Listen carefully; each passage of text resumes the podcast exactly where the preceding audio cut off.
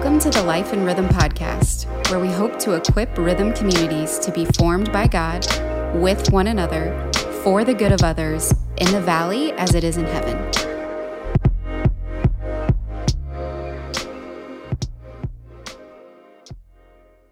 Hey, welcome to the Life in Rhythm podcast. What's up, Matt?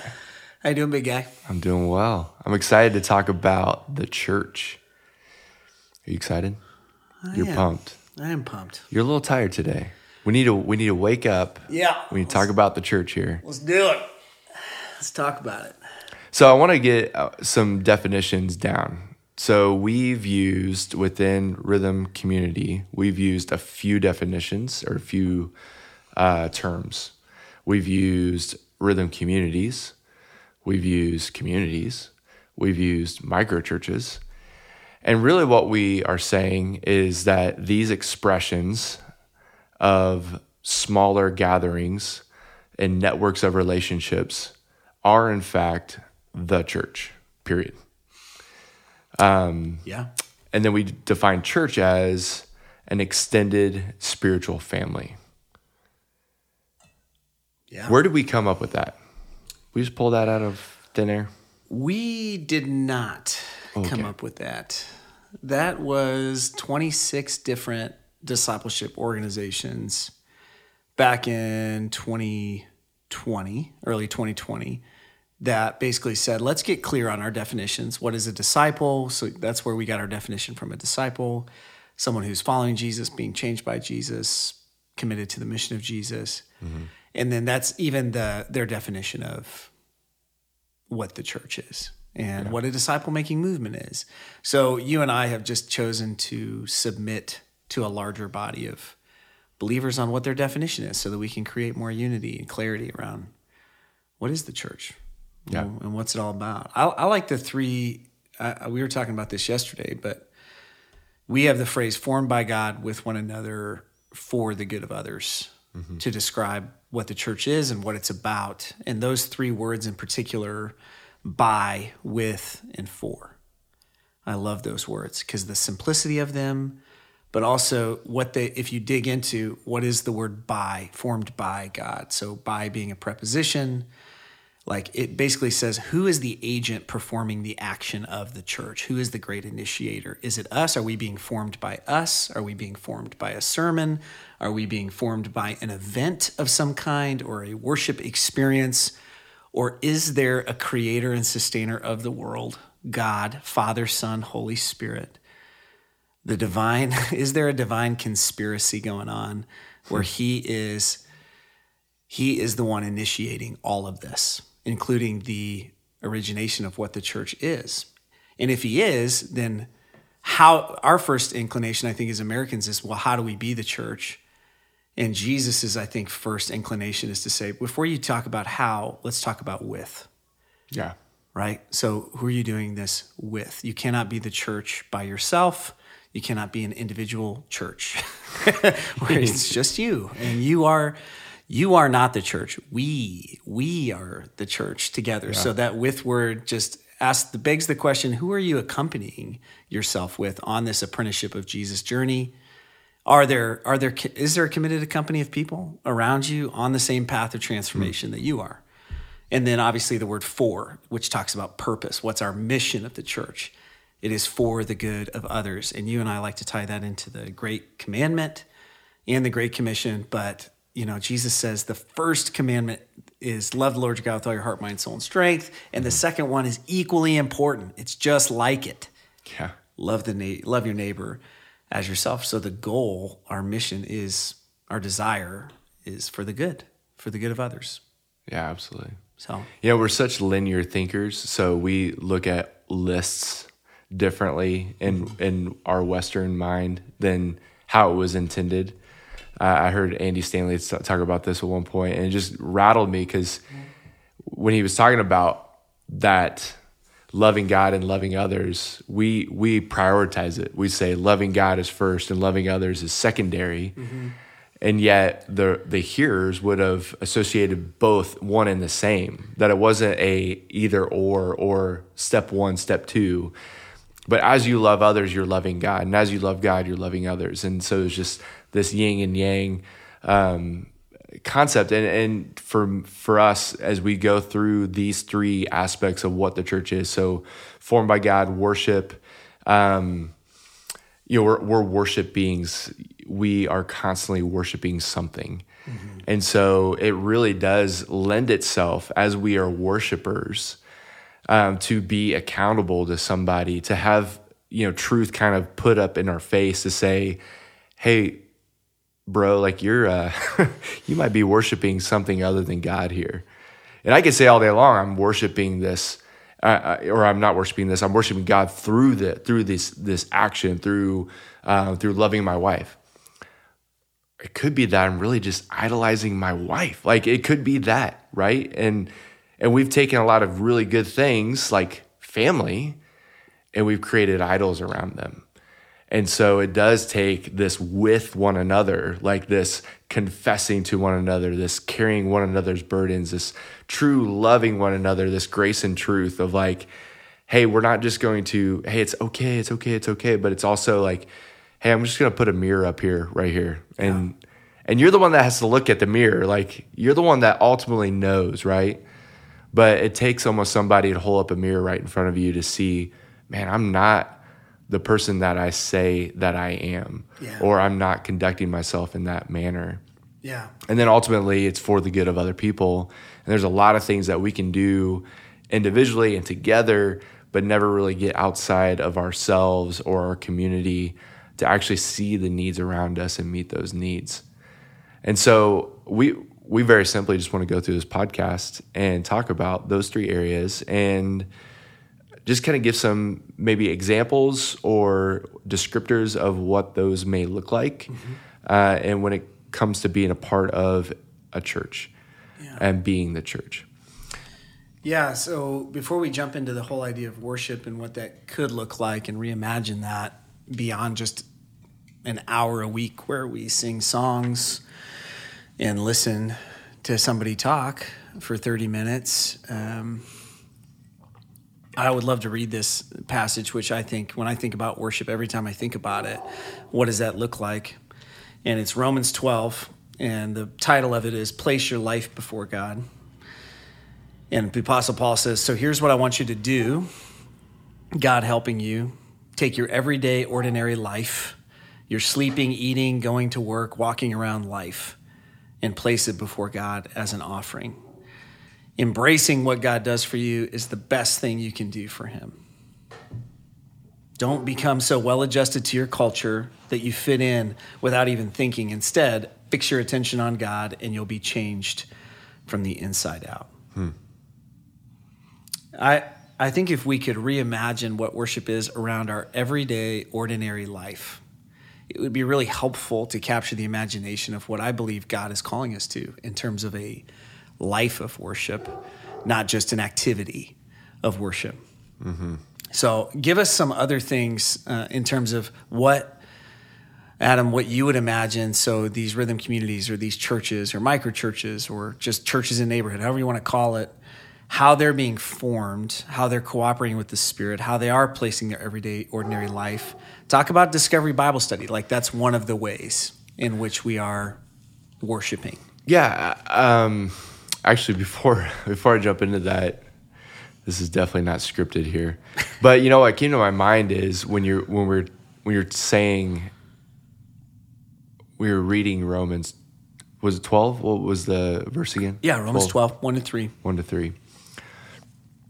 Um, I think, you know, it man, it, it's one of one of the hesitancies of so many people, or at least one of the questions that we get asked a lot is who how do you keep each other accountable? Who's who's keeping these churches accountable? Yeah. Um, is there is there the word often used as heresy? Yeah. Um, because I, I think before we get into the practicality of it, there's as I mentioned earlier, the truth, you know, to kind of hold up the mirror, so to speak, who's the who's this what's what is the standard of truth?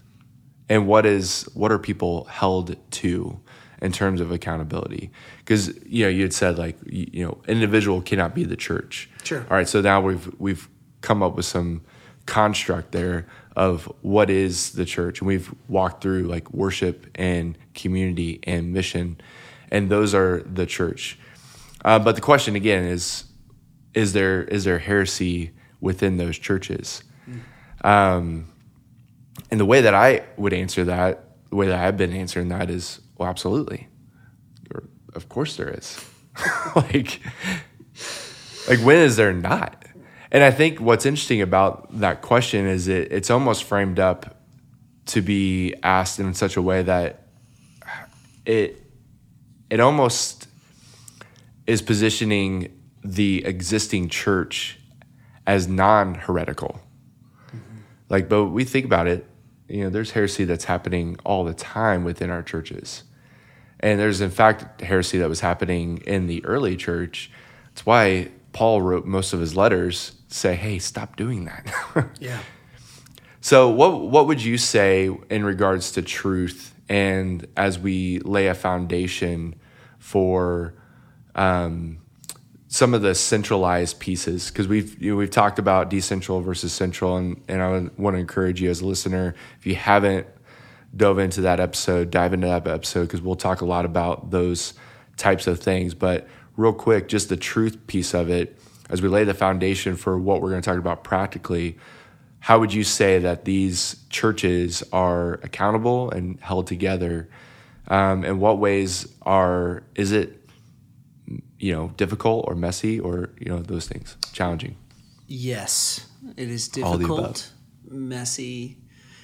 I think sometimes when people say the word organic, I don't know if they've ever been to an organic farm where a lot of crap is used instead of pesticides to grow gardens in a non chemical way. And so I would say that you and I are fiercely protective of the people who lead rhythm communities, who are those community leaders. How close are we to those people? How well do we know them? We don't, as Paul says, we don't easily lay hands on people. And two of the documents that I would say really shape our orthodoxy is the Nicene Creed, which has been around since the 300s. So if you want to know what Orthodox Christianity has looked like for the last 2,000 years almost, you could go back and say, what were the core beliefs? What were the things that they said they had to believe to be baptized? And that was their baptismal confession of faith. I believe in the one God, Father Almighty, creator of heaven and earth. I believe in Jesus Christ, his Son. I believe in the Holy Spirit. I believe in one universal ch- church. You know, I, I don't know if you asked most Christians, what are those hills you would die on? What determines heresy from orthodox belief? I don't know if they would go there, but we do a lot. And beyond that, there's a modern document that's a really ecumenical belief, like where our theological convictions really root ourselves in, is the Cape Town Commitment. So in 2010, thousands of Christian leaders from hundreds of countries got together and decided basically a modern day Nicene Creed. What are those things that shape our love towards God? What is the truth? What are, I know we disagree on some things, right? But what are the truths that we can all agree on so that we talk about this all the time so that the whole church can take the whole gospel to the whole world and so i would say those are two ways in which we are coaching people into orthodoxy to protect from heresy and if you notice in the new testament especially in romans and 1st 2nd corinthians there is a lot of correction after paul launches these churches in Corinth, in Rome, which were house churches, a collection of house churches, he has to go back and correct false belief. That is a mm. part of growing in the knowledge of Jesus Christ and the grace of God. Like we have to go back and correct certain things and root it in scripture and really ask the question, does this line up with the person and the work of Jesus? So what, what No, else would good. you say? No, Yeah. that's really good. I I just wanted to. I know we've stated that elsewhere. I know that there's other episodes that we dive a little bit deeper into that in particular, but I think that really does set a foundation for the. Um, and I wouldn't even say individual leader, but the leaders that we've that we have uh, appointed or that we've journeyed with. I wouldn't even say that we do the appointing, but that we've journeyed with to say, yes, we we see this in you as somebody that is fit to lead a community, a church. Um, and not only do we see that, but that's affirmed by the people within your community, uh, within your church, Yeah. uh, within your, we've used this term, oikos, your network of relationship. And so I think that's beautiful because um, prior to the rhythms that we establish for communities to uh, be involved in, we we also say that discipleship is what um, is the is the church is the byproduct of discipleship, that the church emerges out of disciples that are being made. Yeah. And so that comes from not just one on one. I was thinking about this the other day. You know, so often we attribute one on one discipleship as like the mode of which we are to disciple. But there's only three accounts in the whole book of Acts that there's an individual conversion. Um, 90%, so there's 30 plus accounts where people come to faith that are small groups or larger groups. It's so good. And so, you know, for us, when we talk about the church or the oikos of relationships and the network of relationships, it really is a communal, familial thing. Um, but so often in our mindset, we we want to distill it into a one-on-one uh, type of almost transactional relationship, Yeah. and that really catches us in a, I think, in a bind a bit when it comes to like the expressions of the church and how the church can be expressed in various networks of relationships, um, and it really does hinder movement uh, from that standpoint. And so, for these leaders that are leading these churches, it's not, hey, we're going to add to our number daily to our thing that we're doing, but it really truly is we're going to disciple, and as we disciple, our disciples are making disciples, and as they make disciples, they're making disciples, and so on and so forth. You and the success, which we've talked about in previous episodes, the success of Rhythm Community, of our network of communities or churches, is when we see multiplication happen. Yeah. Yeah. Which I don't know how many of you out there that are listening to this, if you've been in a church setting before, was it clear to you that the that the measure mm-hmm. for success was it has it been communicated clearly to you, directly or indirectly, by being a part of a church family that oh the win here is if if I can become the kind of disciple that can make disciples. And that as I make them, because of the quality of my discipleship, I can actually make good apprentices of Jesus who follow in the way of Christ. And I don't I don't know if that's been I think that I don't know if that's been the measure of success. I know I know for a lot of pastors if you ask them what do you want to do, they would they would mention probably the great commission and the great commandment. And the truth is regardless of what our measure of success has been, that the Holy Spirit has used broken, fallen people over the years in every model of church to make genuine disciples of Jesus. Like we were just talking to our friend Steve the other mm-hmm. day, and he was saying that in a different church context, he's not who he is as a follower of Christ in spite of that experience. The Holy Spirit used that. And so it was because of that experience, he is following Jesus and he wants to go deeper and he wants to understand what does it look like to really make disciples who can make disciples who can make disciples.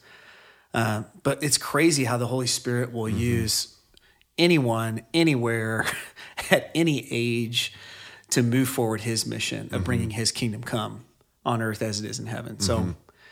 yeah, Yeah, I think that's great, man. And and you know, starting with, you know, I want to use all these like leadership terms that we often, you know, throw out, like speed of the leader, speed of the team.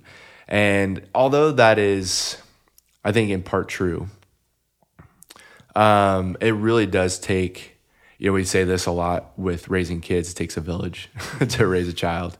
And um, I, am reminded of, uh, I was telling the guys before we, we push record, um, I was reminded of this the other day of how C.S. Lewis describes friendship.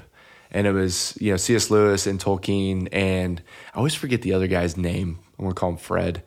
But there's another guy in the in the, you know, these uh, these three guys spent a lot of life together and did a lot of really incredible things. And and so again, Fred, I don't know remember his name, but Fred, you know, passes away, and C.S. Lewis remarks that he thought because of Fred's passing that he was going to actually experience more of Tolkien. Um, but it was actually the opposite to be true.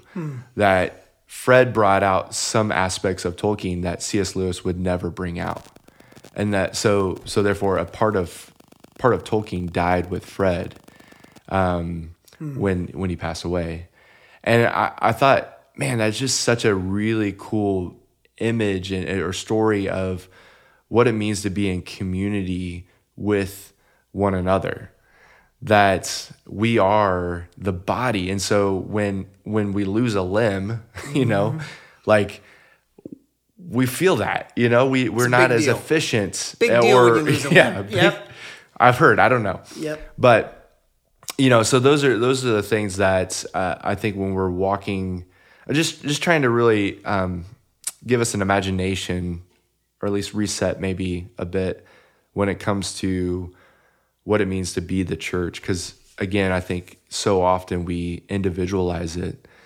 um, and, and it's just it just falls short Yeah. Yeah, it's good, bro. so again the the formation uh, what we say is formed by god with one another for the good of others. Um, let's let's just talk a little bit about what what exactly that means. When we say everything is worship um, or everything can be Yeah. you know a, uh, everyday ordinary life can be a, a life of worship um, how do we how do we do that on a communal basis? What are we expecting from our uh, our churches that are part of rhythm uh, to be doing or to be a part of? Yeah, that I don't know if this is this probably isn't what you were asking, but when you ask that question, I immediately go towards the classic work practicing the presence of God by Brother Lawrence. And I imagine this monk centuries ago washing dishes, writing down in his head and on paper eventually this classic work on a life of prayer, of worship. And he says that as he washes the dishes, that it is an act of worship for him. And so, what I mean, legit, what if your commute to work was an act of worship? What if your bedtime routine with your kids was an act of worship? What if your date night with your wife or your lunch meeting you have or this phone call you have to make or I dare say the email that you have to that you have to craft that you don't Yeah. want to craft. What if all of that was a response to God's loving initiative and it was a way for you to be the kingdom presence in your everyday ordinary life? Like what if that was worship and then when we got together, I do think that there are specific times where we do get together. It doesn't have to be on Sunday morning. It could be on a Tuesday night, be on Wednesday afternoon where as a community we do come together for the intention of going through some liturgy, right? Some formative act. So one of the ways in which we do that would be a discovery Bible study. We think that's a really easy, accessible way to open up the word and to look back on the previous week to say, hey, how have you obeyed God this last week? And then to look up in scripture, what hey, as we read this passage, what does this say about who God is? And then into ourselves of what does this say about who we are as humanity and then out. Okay well now what are we going to do about this this week? And we become obedient disciples who make disciples through the week. So i think that's one of the ways in which we have a tool. Yeah, and I and I think with that too is uh, the question is what is what does the community need? yeah. You know, so if the community needs a rest, and that's the most worshipful thing that the community can do in a in the season, then then why not orchestrate something that gives rest that gives rest. You know, to block and tackle for the community, so to speak, to allow a, a, an environment, a, a restful environment.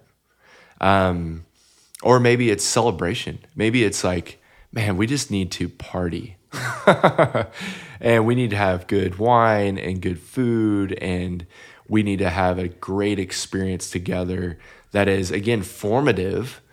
I mean, there's been several occasions where I've been a part of a dinner party. I'm like, man, this is this is a thin place. Like this is a piece of heaven. Yeah. Um, it wasn't just because the food was awesome, you know, yeah.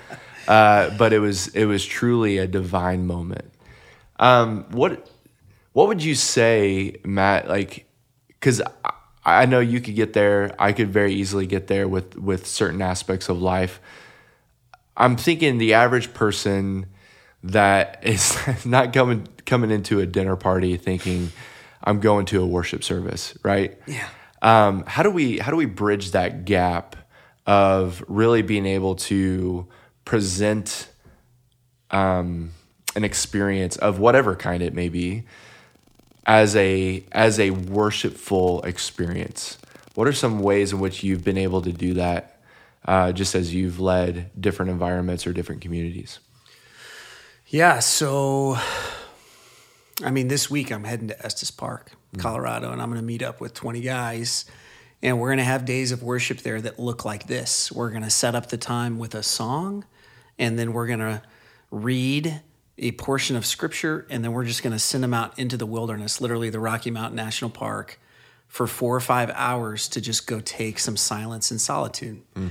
And to me, I see Jesus doing that in terms of the formation of his disciples, him making disciples. I think we can all agree he's the best disciple maker that's ever walked the face of the earth.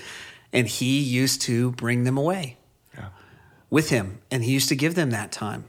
He took them on boat trips when they needed it. Well, you're saying like there were times in ministry that he recognized. I these, think it's like tubing, like they went tubing on went, the Sea of Galilee. They went tubing on the Salt River. Yeah, yeah, they did it.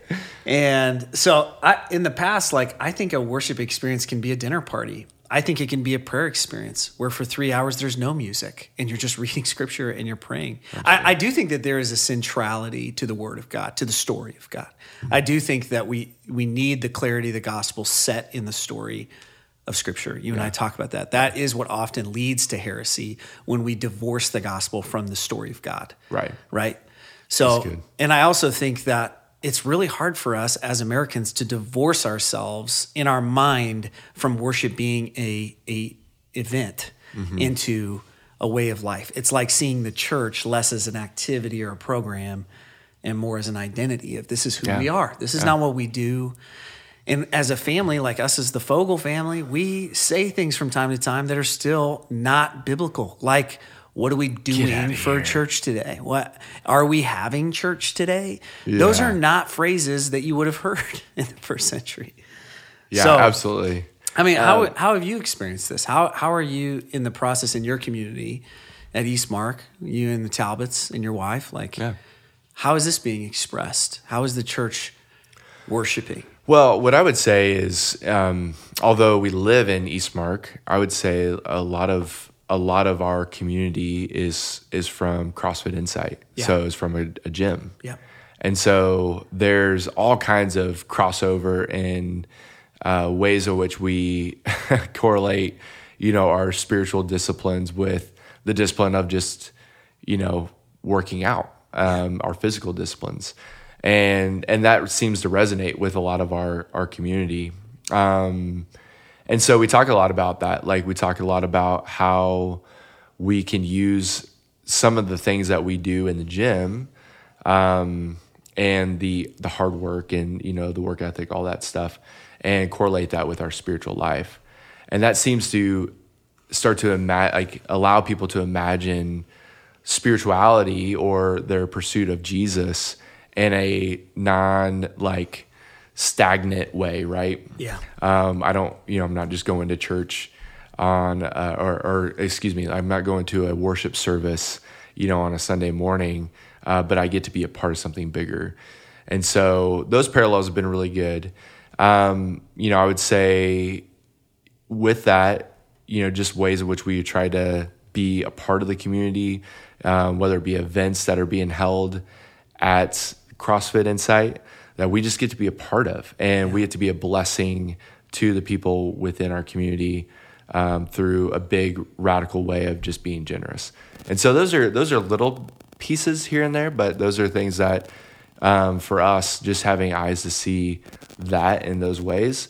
Um, this next week, you know, we're doing a barbecue and, you know, we're having a baptism and like, so that's, you know, exciting and things are, you know, um, I think it just, it stokes the imagination for people to see, again, we are the church, not, I just come to Adam's house on Sunday and that now is the church building. Yeah.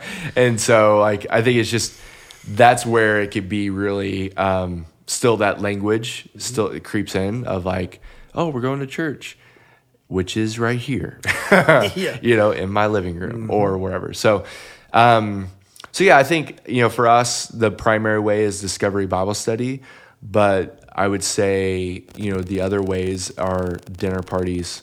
Uh, we like to throw great parties for our people and and just really be able to usher in like, hey, we're gonna celebrate together. This is a part of being the church uh, through serving, um, and so that's what we talk about as rhythm community. Uh, we really just have boiled it down to two by two by two, which is to say, hey, two times a month for the churches that are within our network, what would it look like for just two times a month, not every week, two times a month to do some form of discovery Bible study, a night of worship, a celebration dinner, um, a prayer walk, you know, a day of space where they go and do a retreat, a hike, yeah. something fun.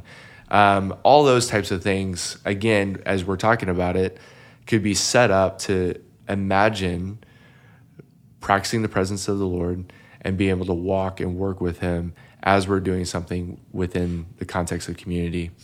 Um, and then the next two are to be able to to to not just have it serve our own purposes or the to serve the church um, or the community, but to serve others. Yeah. And so, how can our community come together to be able to do that um, in in a in a radical way? And so, again, that example of going to CrossFit Inside and and being a part of that event, that's our community putting in a community generosity request and saying, "Hey, we want to come alongside this organization and just be a blessing."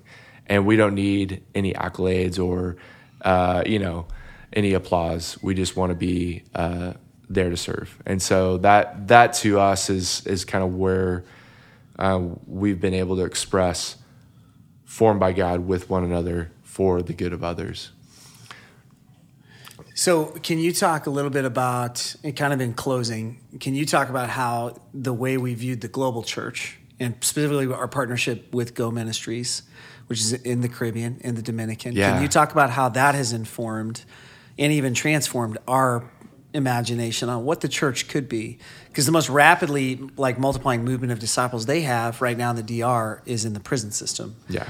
Not in a church building, oh, yeah. but disciples making disciples within the cells within Dominican prisons. Yeah, absolutely. Well, and it was really cool to be on a phone call last week with uh, Isaias Gabriel, and we've had him on the podcast, and him talking about the three areas of of church, with how they would express it is discipleship, mission, and multiplication. Yeah. And as I was thinking about it, and we've had a conversation about this, those are really the outcomes of formation. We are formed by God to be a disciple of Jesus's. Like that's that's that's the intent, right? That's the outcome. The outcome for community is not for community's sake, but for mission's sake. And ultimately the outcome of mission is multiplication. You know, we talked about that earlier. The yeah. measure of success is yeah. multiplication. So we are being formed, to use that language, uh, by a global entity, a global movement uh, that we get to learn and grow with. And I'm really excited for this next season to come alongside them and to be able to learn more and more about what they're doing in their context that is so radically different than um, anything I've been a part of. Yeah. And so that's been that's been cool to see. Uh, they went from 18 churches to over 130 communities now. Mm-hmm. Um, and so again, discipleship and multiplication are going hand in hand. You're seeing that happen and displayed in a real way. And so we get to be a part of that as Rhythm Community. uh, in the valley, we get to be a part of a global movement.